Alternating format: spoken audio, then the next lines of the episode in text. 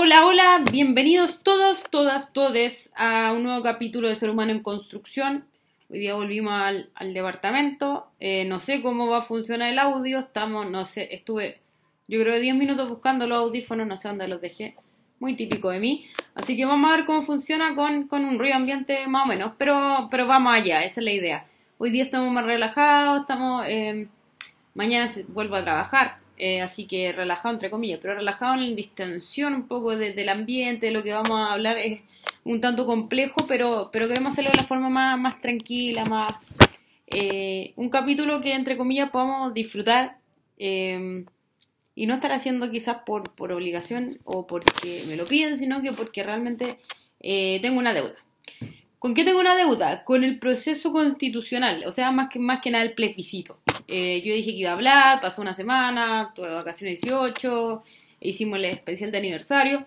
Así que hoy día quiero eh, cumplir, dejar eh, lista mis deudas. Tengo un par de temas más ahí en, el tintero y siempre dejo, dejo temas en el tintero, pero, pero hoy día vamos con el capítulo resultado del plebiscito.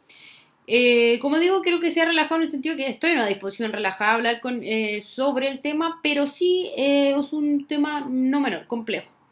Que queda una gran altura de mira para entender que lo, que lo que voy a comentar no es un ataque personal, no es un ataque per se, no es una, una dominem, no es una falacia, no es estar atacando personas, sino que es un poco de tratar de comprender el proceso o el fenómeno sociológico detrás de lo que fue el resultado del plebiscito. Voy a tirar un poquito para buscar eh, bueno, no es menor, yo siempre he comentado que uno de mis autores, eh, o algunos psicólogos y eh, psicoanalistas favoritos, aunque mucha gente me ha dicho, no, sal del psicoanálisis, pero antes, antes, antes de entrar a estudiar psicología ya me llamaba la atención aquí, estamos leyendo ahora un nuevo capítulo de un nuevo libro de Eric Fromm, que se llama Psicoanálisis de la Sociedad Contemporánea, y es interesante porque dice hacia una sociedad más sana.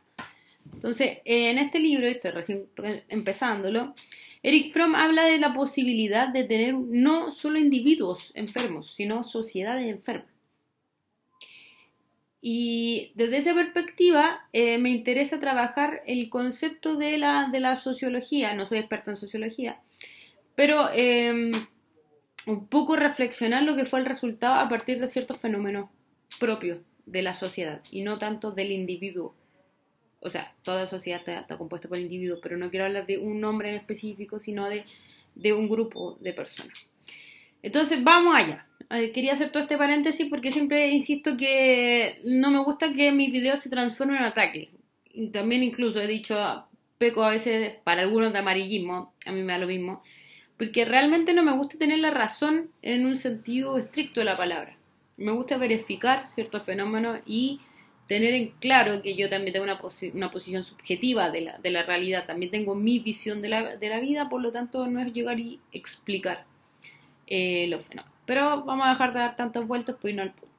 Entonces, el punto en cuestión es que en Chile se realizó un plebiscito para decir si había una nueva constitución o no se aprobaba esta nueva constitución, este nuevo texto que se había redactado frente al que se redactó en 1980 y que tuvo sus ciertas modificaciones durante todo este tiempo. Menores, pero algunas modificaciones tuvo. Entonces, el punto es que, claro, eh, uno salía a las calles, uno miraba en redes sociales eh, y había mucho apruebo por todas partes.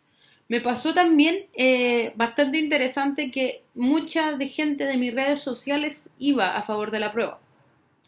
¿Qué pasa? Llega el plebiscito, del cual fui vocal de mesa, cansadísima, agotadísima de contar votos. Además que uno repetía prueba, rechazo, prueba, rechazo, y ya después casi llegué. Menos mal que no trabajaba el lunes, sino seguía diciendo prueba, rechazo. Em, y resulta que el apruebo tuvo un 38%, eh, mientras que el apruebo, el rechazo eh, tuvo una amplia mayoría que, sobrepasaba el 50%. No me acuerdo la cifra, por eso no, voy a entrar en, profundidad. El punto es que, eh, para sorpresa de algunos y para no tanto de otros, eh, la prueba eh, tiene una mínima, un mínimo sector que vota por, esta, por esta posibilidad de una nueva constitución. Entonces ahora bien venía, ya vino, la pregunta ¿por qué? El apruebo tiene tan poco votos y en redes sociales y en las paredes de Chile había tanto concepto de apruebo. Entonces vinieron las especulaciones, hubo un proceso o un, digamos, un fenómeno bastante interesante que fue el poco eh, acuso recibo y autoculpa del sector de la prueba, de decir hicimos las cosas mal. Eh, y por otro lado, el rechazo eh, celebraba algo muy extraño, que el fenómeno de celebrar el status quo. Como celebremos que estamos igual. Entonces se, produjo un, clima bastante interesante en, la noche de, la, de la votación, de la elección. Ahora, aquí quiero apuntar yo, no quiero apuntar al 38% porque eso ya estaba ahí, estaba transparentado. Quiero ir al resto de la, de la elección. Entonces, eh, tengo cercanos que me dicen, no, lo que pasa es que con el tema de la bandera, que esto decíamos que la, la persona que saca la bandera de, del ano eh, tiraron por la borda todos los votos, y a mí me parece que no, que gran parte del rechazo se gana cuando existe el voto obligatorio. Tenemos que decir que a la fecha la mayoría eh, de la gente no votaba, los presidentes que han salido últimamente, incluido Boric, en la segunda vuelta Piñera, creo, no me acuerdo antes, salen electos con un voto minoritario, un voto voluntario y minoritario. Y cuando yo fui eh, vocal de mesa esta vez, en el apruebo y el rechazo, había mucha gente que me decía voto por primera vez. Gente, no sé, de 50, 60 años, no, creo que menos. Digamos 40, 50, 30, 20, 18. Voto por primera vez, nunca me había interesado votar. Y resulta que en la mesa donde yo estaba gana el rechazo. Entonces para mí es una respuesta eh, que no tiene que ver con eventos de ahora, sino que tiene que ver con la personalidad que normalmente presenta una persona que vota por el rechazo. Digo normalmente, para no me digan, está echando todo dentro del saco. No, no estoy echando todo dentro del saco. Hay muchos rechazos que votan por otra cosa, pero quiero ir a como al, la parte magna del, fenómeno rechazo. ¿Cuál es el punto? Para mí, desde mi perspectiva, es que el rechazo gana porque primero el voto eh, es obligatorio. Y la mayoría de la gente que no votó en su momento, voto obligatorio, voto voluntario, era la gente que iba a votar rechazo. No voy a decir gente de derecha porque hay gente de izquierda también que podría haber votado rechazo. Hay gente que se atiene mucho a la regla, a la fiscalización. Mucha gente que está de, eh, es cercana a la Fuerza Armada, a las tradiciones religiosas más, conservadoras, y ahora me pueden decir, ¿y tú qué vamos a hacer? O sea, yo nací y me crié mucho tiempo en una cuna cristiana conservadora y Fuerza Armada. Si hay algo que conozco el mundo de la Fuerza Armada y conozco el mundo del cristianismo protestante pentecostal. Entonces, ¿qué pasa? Normalmente la gente que, vive en este, este mundo, de, en esta cultura eh, pentecostal, evangélica, gente que vive dentro del, marco de la Fuerza Armada, le encanta la fiscalización, le encanta la regla, le encanta esta, esta noción del control. No voy a decir por qué, no, no, no soy ni psicoanalista ni todavía soy psicóloga, todavía no voy a desarrollar una teoría cierta, estoy especulando frente al, fenómeno. Pero es una. Este tipo de personas normalmente le, gusta la regla, le gusta que le digan las cosas como se hace. Lo digo porque alguna vez yo fui así, ahora soy más espíritu libre, pero todavía me quedan vestigios de eso. Entonces, gusta que, que te marquen el camino. Entonces, ustedes ven a gente, eh, Fuerza Armada, normalmente decir, es que falta fiscalización en este país. Sí, sí falta. Pero ¿qué es lo interesante? Que esta gente normalmente, pueden haber excepciones, siempre, cuando es cuando está el ojo que todo lo ve, el, ente eh, omnisciente, omnipresente, o está el jefe, o está el control, o está el poder sobre esa persona, va a ser lo que es correcto. Entonces el voto es obligatorio, voy a votar. No obstante, cuando no me están mirando, que eso lo puede hacer cualquiera, el que votó a prueba o rechazo, hasta yo lo he hecho, yo he estado cruzado con luz roja. Pero normalmente esta misma gente que cuando el ojo que todo lo ve, lo está observando, hacen las cosas como corresponden, si no la están mirando, muchas veces hacen todo lo opuesto o, van contra la ley. Hay mucha gente de la Fuerza Armada, no todos, hay gente que también le gusta mantener una línea recta y eso para cualquier persona, eh, muy deontológico, muy kantiano, va a ser lo que corresponde siempre. Pero hay mucha gente dentro de la Fuerza Armada, dentro de, ideología más conservadora, que si no lo están mirando, si nadie me ve, como dice la canción, si no me acuerdo, no pasó, y por lo tanto da lo mismo. Mientras no me vean, yo no estoy haciendo nada mal. Entonces de repente como que el, con el super yo se les desconecta ahí el... Hoy día ando muy psicoanalítica, lo siento. No, no lo siento en realidad pero es como que se les desconecta el super yo si no hay, como que necesitan una autoridad externa que les digan cómo hay que hacer las cosas.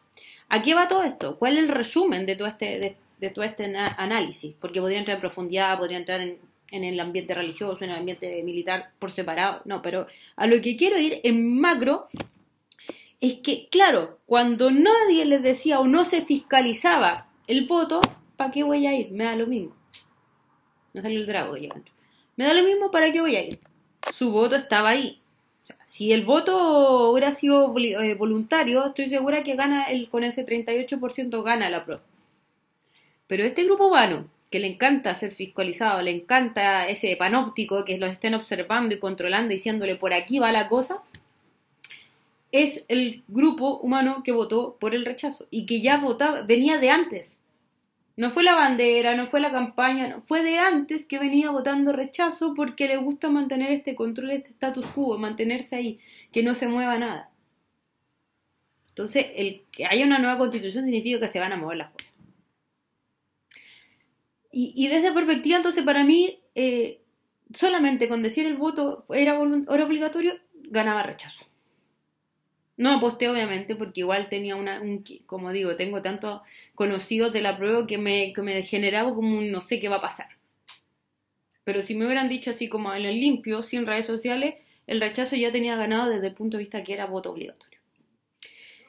Ahora, para adelante, para el futuro, yo personalmente no, nunca fui, tenía muchos amigos que iban 100% obreo y como que el mundo iba a cambiar y nos íbamos a dar las manos y íbamos a caminar en arco iris como el meme de los Simpsons, mientras que mucha gente al rechazo que veía que se iba a caer el mundo a pedazos. Y la verdad las cosas es que em, yo soy un poco escéptica. Eh, soy un poco escéptica para mí, aprovechemos que Star, Star Wars, Star Wars, eh, tanto los Jedi como los, como los Sith son parte de una, las dos caras de una diferente moneda. Entonces para mí no, no, no generaba una, una, sensación utópica que, que podía generar en la prueba. Sí podían haber modificaciones, sí, estoy de acuerdo, pero así como así, oh, vamos a cambiar de la tierra al cielo, me parece que no. Em, ahora, ¿por qué no creo tampoco que a corto plazo y a mediano plazo haya una nueva constitución? Porque vivimos en un mundo vivo en un mundo, en una sociedad como el Guasón, que siempre le encanta eh, recordármelo a mi querido alumno. Em, como dice el señor Fromm y otros más, pero que eh, uno de mis regalones, em, vivimos en un mundo egoísta, vivimos en un mundo donde mi territorio es el que importa y nada más. Entonces, ¿qué pasa? Que esa misma persona que yo decía, y, lo doy porque porque lo conozco, lo, lo, he visto, me he topado con gente que votó rechazo y que me da su argumento, eh, ahora no son ni los buenos ni los malos. Quiero decir eso antes de cerrar el capítulo. No es que los apruebos sean buenos los rechazos sean malos ni nada por el estilo. Me parece que eh, hay tanta gente poco ética en el apruebo como en el rechazo y viceversa. Hay gente buena y mala y buena en el rechazo y en el apruebo. Para mí no. Eh, me gusta trascender un poco la etiqueta, me gusta ir más allá de lo que la persona está pensando en ese momento. Pero sí creo que somos muy egoístas y creo que no va a haber una nueva constitución porque la persona, eh, estamos, el hombre moderno y posmoderno está, mujer, hombre, persona, ser humano, eh, está ensimismado. Como he dicho en otras veces, esa, esa propia eh, narcisismo secundario del que hablaba, Freud, de este es mi terruño y tengo que defenderlo. Entonces una mujer, por ejemplo, voy a ser muy concreta, una mujer que está, no está a favor del aborto, no está pensando en que ese artículo va para todas las mujeres, sino que ese artículo de la Constitución eh, es para mí. Y como a mí yo no estoy de acuerdo con el aborto, no estoy de acuerdo con el artículo. Así puede ser para muchas otras cosas más. Voy a poner un ejemplo muy concreto.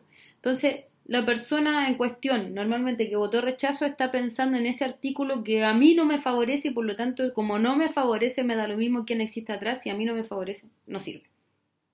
Como digo, no estoy diciendo, o sea, quiero recalcar que no porque esa mujer que va a votar a prueba eh, tenga toda la sororidad del universo. Aquí no estamos hablando de buenos y malos, estamos hablando de respuestas fenomenológicas al apruebo y rechazo. Entonces, de esa perspectiva, creo muy difícil que Chile haya una nueva constitución porque la poca educación que tenemos no nos permite la empatía suficiente para pensar en, en los pros y los contras. Ahora, para mí, ¿hay errores en la redacción? Hay errores en la redacción de la constitución. Hay errores en la manera de presentar a los constituyentes, hay errores en la manera de presentar a los constituyentes. Hay problemas de, eh, poco autocrítica de parte de la PRO, hay autocrítica casi nula de, de la PRO. Que, que, la gente el rechazo ahora no, no, va a reformar nada, estoy totalmente de acuerdo con no va a reformar nada. Entonces yo ya como que vivo un poco eh, desesperanzada del ser humano y su bondad en general. Simplemente trato de disfrutar el día a día y, como decía Albert Camus, o Albert Camus, la vida absurda y hay que vivirla así. Ahora estamos felices porque ganó la U, pero porque la vida absurda. Podemos pasar desde la constitución y de lo más profundo del ser humano a decir, eh, ganó la U. Eh, pero bueno, que ya quedé con la deuda saltada. Em, yo sé que es un tema controversial, que muchos pueden no estar de acuerdo conmigo. Está bien, pueden poner sus comentarios ahí, suscribirse, apretar campanita para escuchar eh, nuevos videos. También eh, los que están por otros sistemas de audio, también saludo a todos ustedes.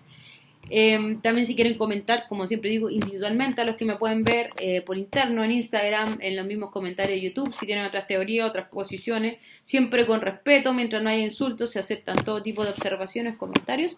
Y recuerden que aquí siempre encontramos eh, opiniones, resultados, situaciones, eh, posturas sobre la sociedad, fenómenos sociales y todo ello a través de la reflexión, porque simplemente somos seres humanos en construcción. Nos vemos en un próximo capítulo.